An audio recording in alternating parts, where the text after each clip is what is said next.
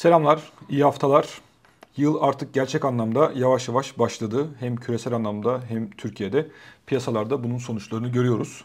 Geçen haftayı içeride biz özellikle işte Merkez Bankası'nın New York'taki toplantılarını takip ederek geçirdik. Bir de diğer taraftan Cuma akşamı Moody's'den beklenen bir not arttırımı vardı. Ya da en azından bir not görünüm değişikliği.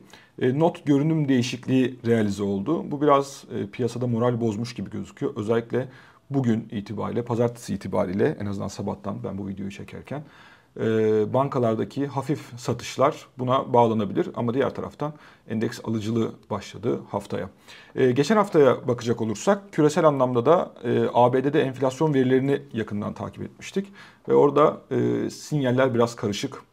TÜFE'de farklı, üfede farklı rakamlar geldi. Az sonra sizlerle rakamları paylaşacağım. E, ama biz e, bu haftayı ışık tutması açısından da geçen haftanın rakamlarını şöyle üzerinden her hafta olduğu gibi geçelim. Geçen hafta borsa iki hafta üst üste artık kazanım sağladı diyebiliriz ve 2024'de de iyi başlayan hatta en iyi başlayan yatırım enstrümanı olduğunu rahatlıkla söyleyebiliriz. Peki artış ne kadar oldu diye baktığımızda borsadaki haftalık yükseliş %4.6 69 oldu. Önceki haftada biliyorsunuz %2.12'lik bir yükseliş vardı. E, dolayısıyla toplamda e, az önce söylediğim gibi en fazla getiri sağlayan yatırım enstrümanı. Dolar tarafına da bakalım. Dolar TL'deki haftalık yükseliş 0.94 oldu. 30.10'dan kapattı ki pazartesi itibariyle yine aynı rakamlardan işlem görüyor dolar. 30 artık geçmiş olduk. Ee, bir daha da 30'un altına gelmeyeceğimizi düşünüyorum. Bu dolarla ilgili yıl sonuna ilişkin hem yurt içinde hem yurt dışında birçok tahminler ortaya atılıyor. Ve e, açıkçası o aralıkta oldukça geniş. Benim takip ettiğim kadarıyla 35 ile 45 arasında e, bir beklenti var. Ama bu rakam bazı yatırım bankalarında 30 lira 32 liraya kadar iniyor. Ee, ben onun öyle olacağını çok düşünmüyorum ama 40'ların da çok üzerine çıkmayacakmış gibi bir e, izlenim var şu anda. Bu hafta Merkez Bankası'nın piyasa katılımcıları anketi var. Onu yakından takip edeceğiz ama orada da çok büyük bir değişiklik olmasını beklemiyorum. Hazır geri gelmişken söyleyeyim bu hafta ayrıca konut satış rakamlarıyla bütçe rakamlarını alacağız. Peki Euro ne oldu? Euro da 32.92'den kapattı geçen hafta. Ondaki artış da 0.92. Aslında ikisinin de e, TL bazında aynı e, oranlarda yükseldiğini görüyoruz. Bu da Euro dolar paritesinin aslında geçen hafta sabit gittiğini gösterir. Gram altında 1959'dan e, 1984'e yükseldi. Oradaki yükselişte %1.28. Özellikle işte haftanın sonuna doğru e, ons altındaki yükseliş biraz burada e, gram altını dolardan daha fazla ayrıştırdı diyebiliriz.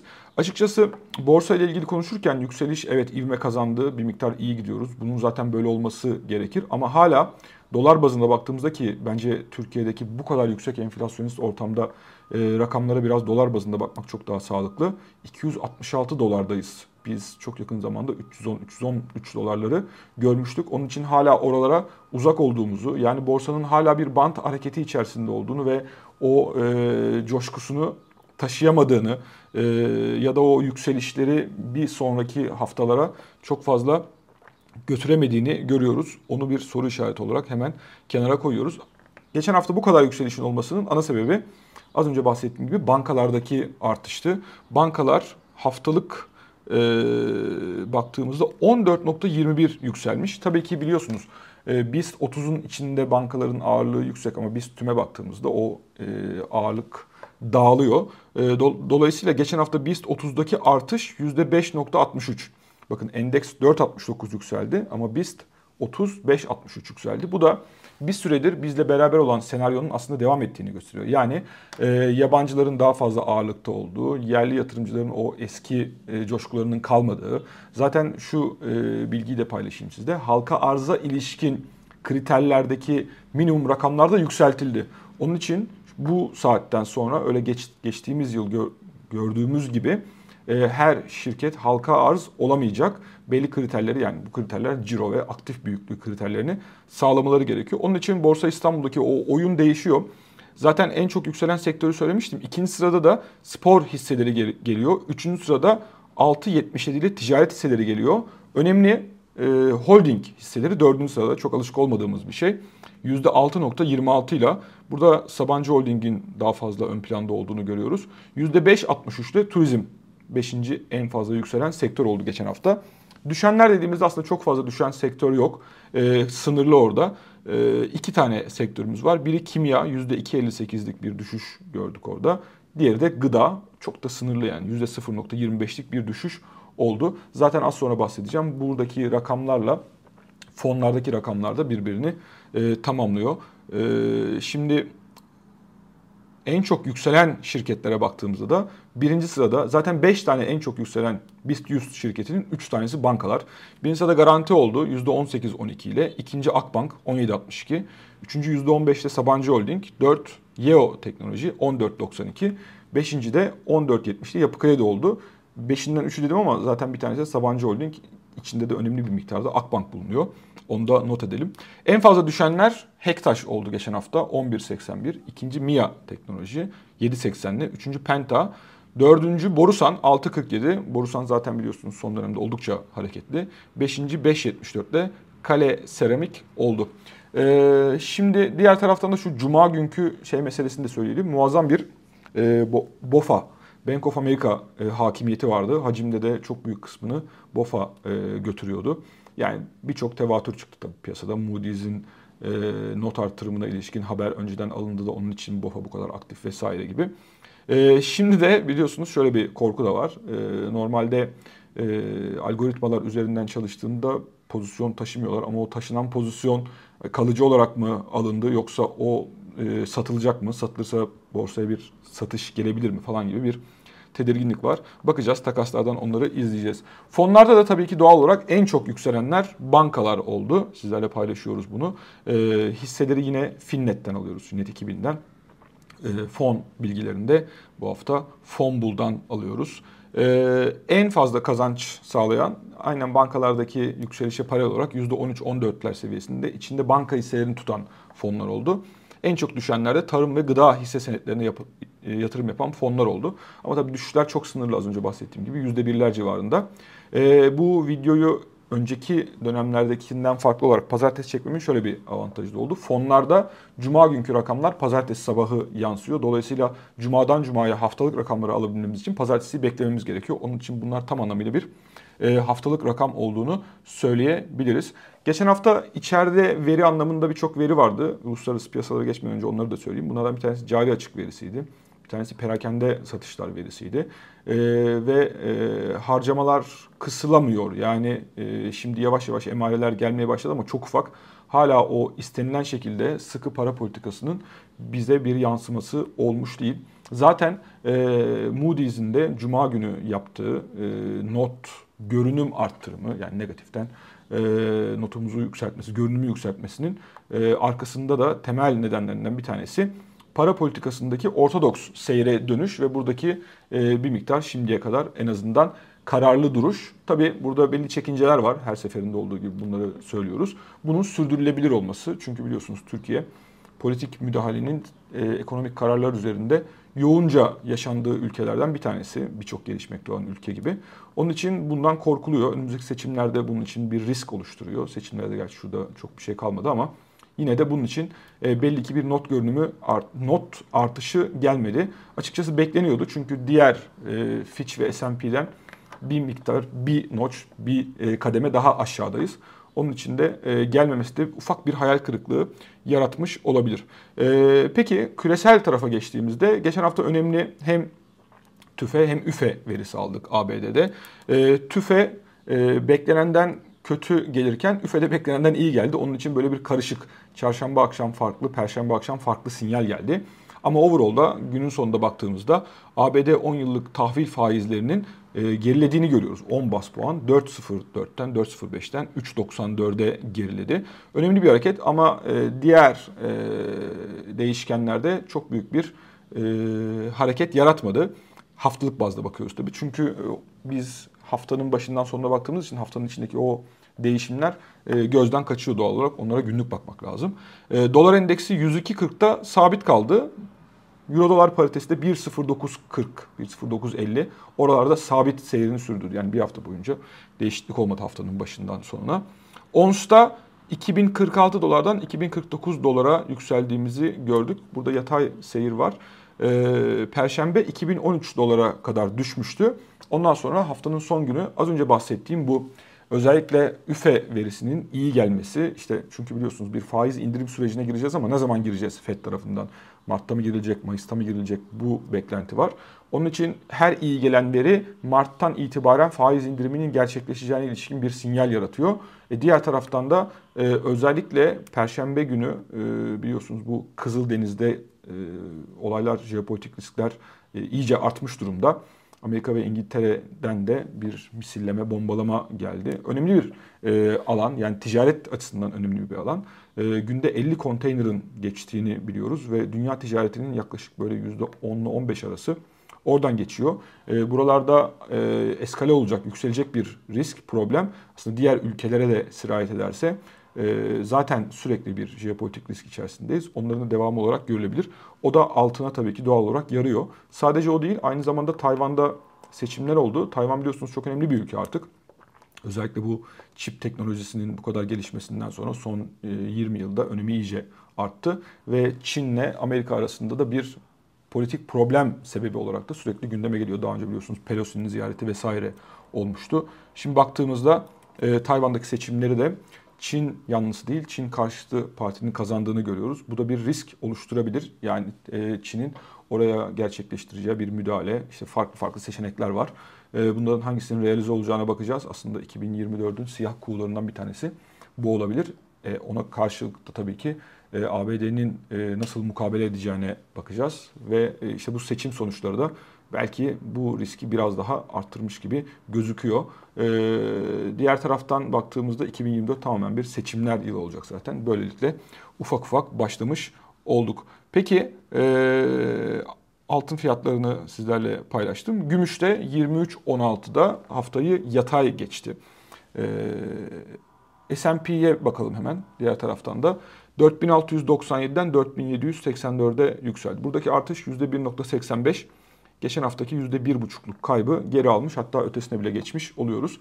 Açıkçası e, Amerika bu e, jeopolitik risklerden oldukça uzak olduğu için coğrafi olarak daha kısıtlı etkileniyor bizim taraftaki ülkelere göre. Bir de e, yani şu senaryo devam ediyor onu söyleyelim. Yani teknolojinin bir dönüşüm özellikle AI, Artificial Intelligence, yapay zeka önderliğinde bir dönüşüm içinde olduğu ve bunun da hakikaten reel olarak ekonomiyi etkilediği bu yumuşak iniş senaryolarının vesaire de biraz buna bağlandığı bir yerde hala o e, hisselerin ekono, e, borsadaki piyasadaki hareketi e, çektiğini, öncülük yaptığını görüyoruz. Onun için e, biraz daha Amerika'daki e, hareketler faizlerden etkileniyor vesaire ama jeopolitik risklere biraz daha ne duyarsız olduğunu görüyoruz.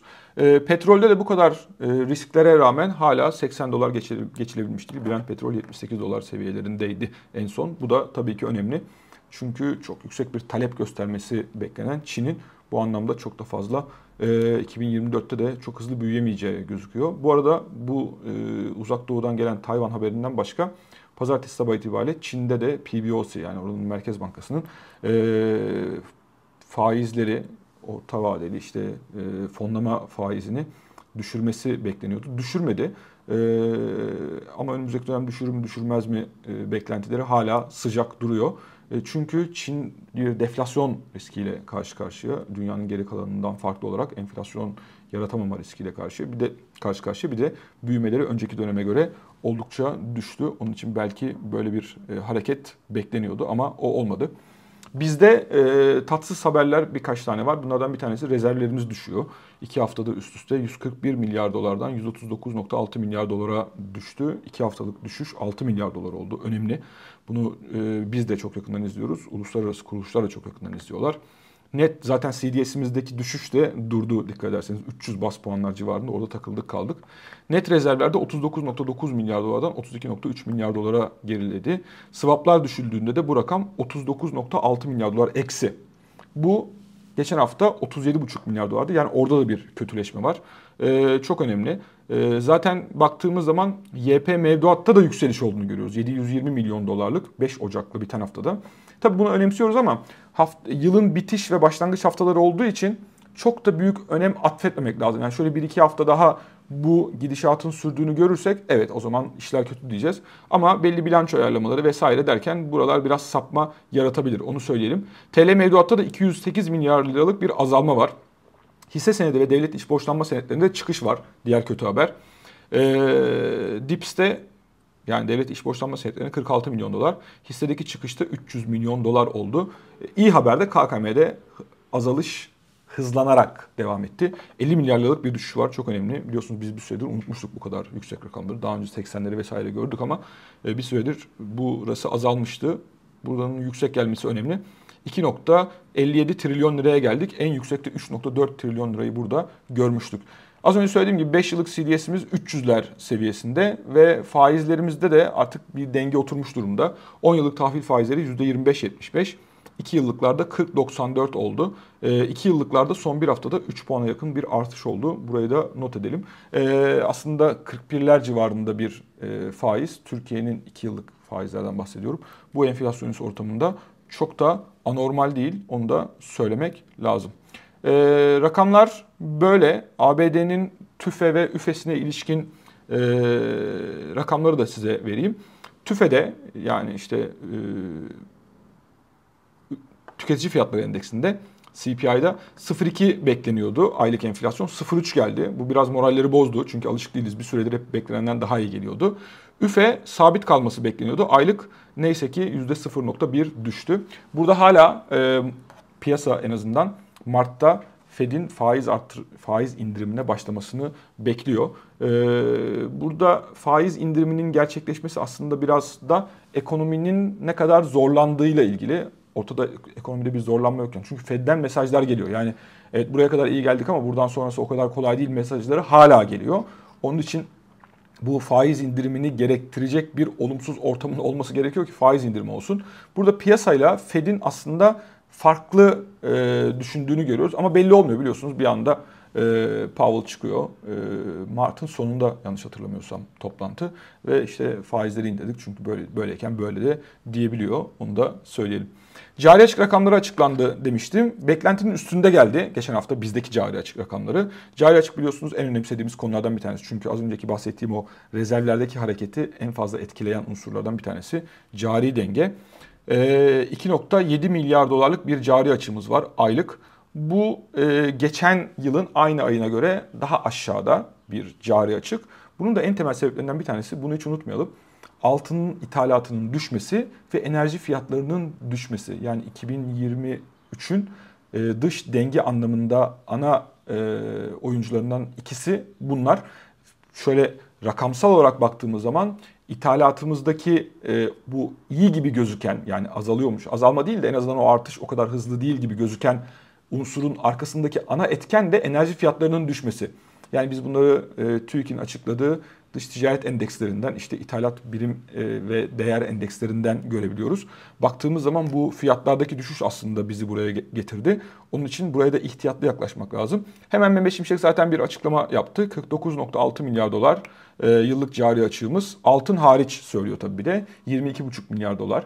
E, dış ticaret açığında OVP'den daha iyi yerdeyiz ama cari denge tarafında biraz daha kötü olacağız. Onun da temel sebeplerinden bir tanesi turizm tarafındaki gelirlerimizin efendim e, özellikle jeopolitik risklerden dolayı beklediğimiz kadar olmaması diyor. Onu da e, bir kenara yazdık. E, Birçok şey var. Bu hafta Davos var. Davos'u takip edeceğiz. Orada da e, gündem güvenin yeniden tesis edilmesi. Yani bu kadar dünyada güvensizlik ortamı varken böyle bir e, durumun olması normal. Hafize Gaye Erkan Merkez Bankası yatırımcı toplantısında konuştu demiştim az önce. E, orada e, zaten PPK metninde yazılı olduğu şekilde parasal sıkılaştırmanın sonuna doğru geldiğimiz mesajı verilmiş. İçeriden bu kadar bilgi var. Yani çok fazla da bilgi yok. Ee, bazen e, no news good news olabilir. Yani hiç haber olmaması iyi haber de olabilir. Çünkü biliyorsunuz daha önceki toplantılarda çok olumsuz haberlerle, olumsuz geri dönüşlerle karşılaşmıştık. Ben buna da şükür diyorum. Çünkü Türkiye hakikaten bir enkaz ekonomi yönetiminden biraz daha normal ekonomi yönetimine geçtiği için Buna da şükür diyorum. Evet bu hafta e, benden bu kadar. Önümüzdeki hafta tekrar görüşmek üzere. Bol kazançlar.